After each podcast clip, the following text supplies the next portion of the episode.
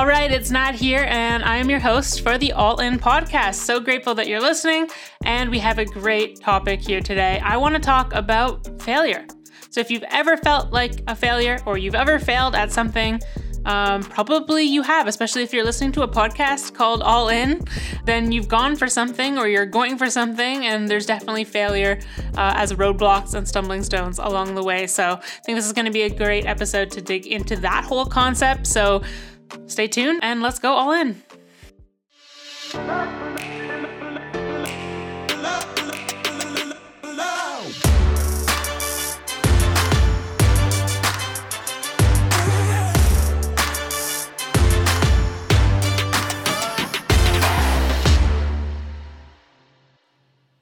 All right, so let's kick this off with, I think, the most important statement about failure, which is that failure or failing at something does not make you a failure. And I want to repeat that so it really sinks in if you're feeling like a failure. Just because you failed at something, it does not mean that you are a failure. For example, just because maybe you made a mistake when you were younger or you did something bad, doesn't mean that you are a bad person. It's just a moment in time, and we can always change. We can make different decisions next time. We can learn from those moments. I saw an amazing post which kind of demonstrated failure, and it was almost like a graph, you know, with kind of like the lines going up and down as if you were looking at like a stock chart.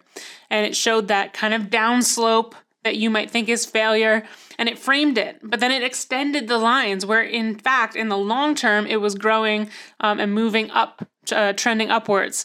But if you just look at that one moment and you frame it, it's like, you know, failure is a frame. It's just that picture, that moment in time that you've captured.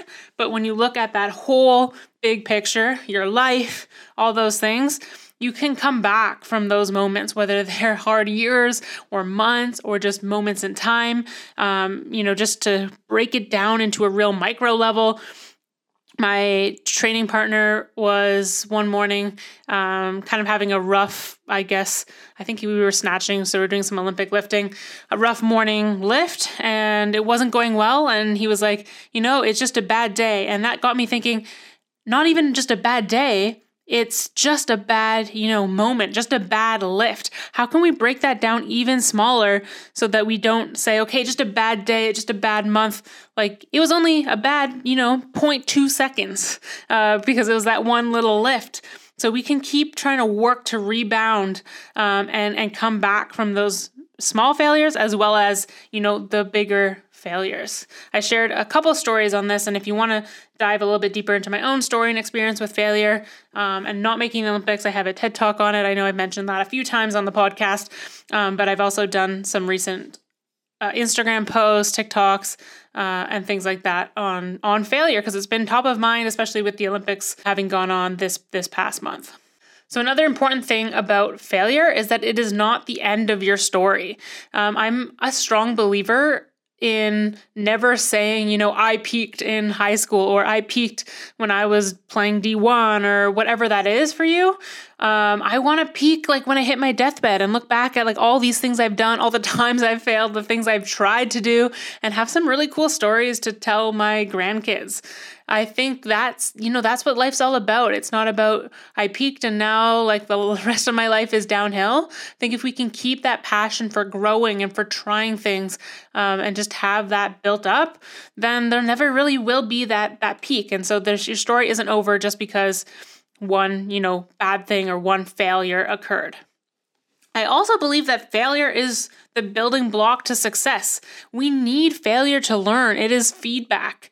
For me, not making the Olympics was one of the better things that happened to me. And in hindsight, of course, I wish I could have gone to the Olympics and got to say I did that and had that experience. And of course, at the time then too, I wish that would have happened and I continued in that sport and all those things. But because it happened, I was able to reflect on the mindset that I had and how much weight I put into, you know, trying to achieve this, trying to get a certain medal, trying to qualify for a team. And not to say that anything's wrong with that. I still, you know, am heavily competitive in the sports that I do and have very big aspirations for what I want to do in and out of sport. However, my whole life doesn't rely on this certain thing happening to make me happy. And that was the biggest lesson that I learned through that major failure. So I think that failure is, it's inevitable. If you're trying really hard at something, there's going to be micro failures, there's going to be bigger failures, and it is the building block to success. Because even if you hear, you know, any top athlete, entrepreneur, that road there isn't as simple as it seems. It's not as straightforward. There are always going to be, you know, games lost. No one has that perfect win record. There's going to be injuries. There's going to be just fluctuations, things that happen. Not every day is going to be amazing.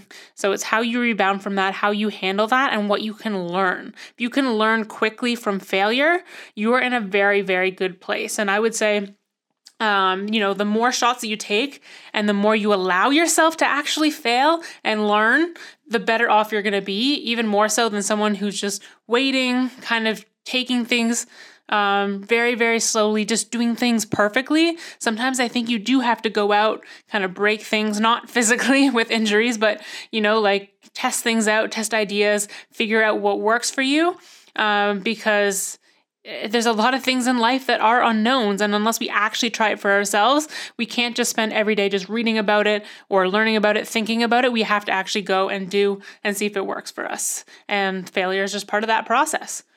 Now, by no means do I want to diminish a big failure that you've had. I still, you know, think about that. When I watched the Olympics and the past two Winter Olympics, I get very emotional. It's hard for me sometimes to watch those kind of the compilations, the motivational compilations of athletes. It just pulls at my heartstrings a little bit, thinking, that could have been me. It could have been my parents cheering me on. That was still my dream. And so that still stings a little bit, and it still definitely affects me. So if it's still, that failure is still affecting you, please know that that is okay, especially if you've invested a lot into a certain dream and that failure was part of that dream. Now, I think what's important is that we can keep reflecting and keep trying to learn, why does it keep affecting us, and what is this trying to teach us, and what is this trying to tell us? And that goes back to how failure is not the end of our story, and it is one of those building blocks to success and to our road to who we're going to continue to become. I don't want to say who we're going to become because it's always ever-changing. If you guys have any more questions about, you know, my experience with failure, you're going through a failure, feel free to reach out. You can hit me up on Instagram. We also have the Instagram account for the All In podcast, which is at the All In Project, where you can submit episode topics that you'd like. A lot of these episode topics are things that are either top of mind for me, as well as questions that we get from you, from the amazing people who are listening and tuning in. So if you have something specific that you'd like me to cover in the solo episodes, I am more than happy to read it, see if it's something that's that I feel comfortable talking about with my experience. So yeah, reach out, and I hope you have a great rest of your day. Thank you so much for tuning in, and I will catch you next week. Hey, I think that the greatest gift in life is presence. So thank you so much for gracing me with your presence of tuning in to this episode. Now, something that I would appreciate a ton and would help this podcast keep growing is if you, one, take a screenshot of this episode and share it on your social media so more people can find the podcast, and hopefully we can help impact more people. As well as number two is if you can leave a rating and a written review. That means so much, and once again, thank you for being here.